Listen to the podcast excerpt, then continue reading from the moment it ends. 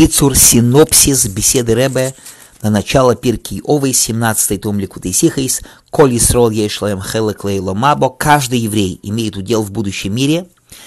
Задается вопрос, что означает каждый еврей имеет удел в будущем мире. Казалось бы, написано, что не каждый попадает в Ганейдан. Ответ следующий, что Ганейдан – это один будущий мир, туда действительно попадает не каждый. Ганейдан – это награда за изучение Торы.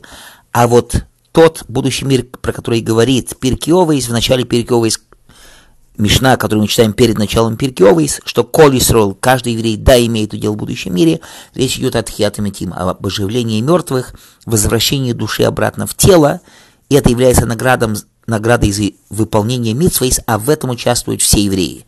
Потому что даже грешник в Израиле, говорит Талмуд, даже грешник в Израиле наполнен митсвами, как гранат наполнен косточками. А если так, каждый еврей имеет удел в будущем мире, потому что каждый еврей выполняет митцву. И в этом выражается суть Пиркиовейс, работа с телом, потому что именно тело более возвышено по сути, чем душа, потому что конец дела был в начале мысли, изначально воткнуто начало в конец, так как материальность – это самая низкая, в этом самая суть. Возжелал Всевышний иметь жилище именно в этом материальном мире, и в конце концов выполнение митцвы еще выше, чем изучение Торы. И в этом все евреи равны, в этом все евреи способны выполнять митцвы, делают митцвы.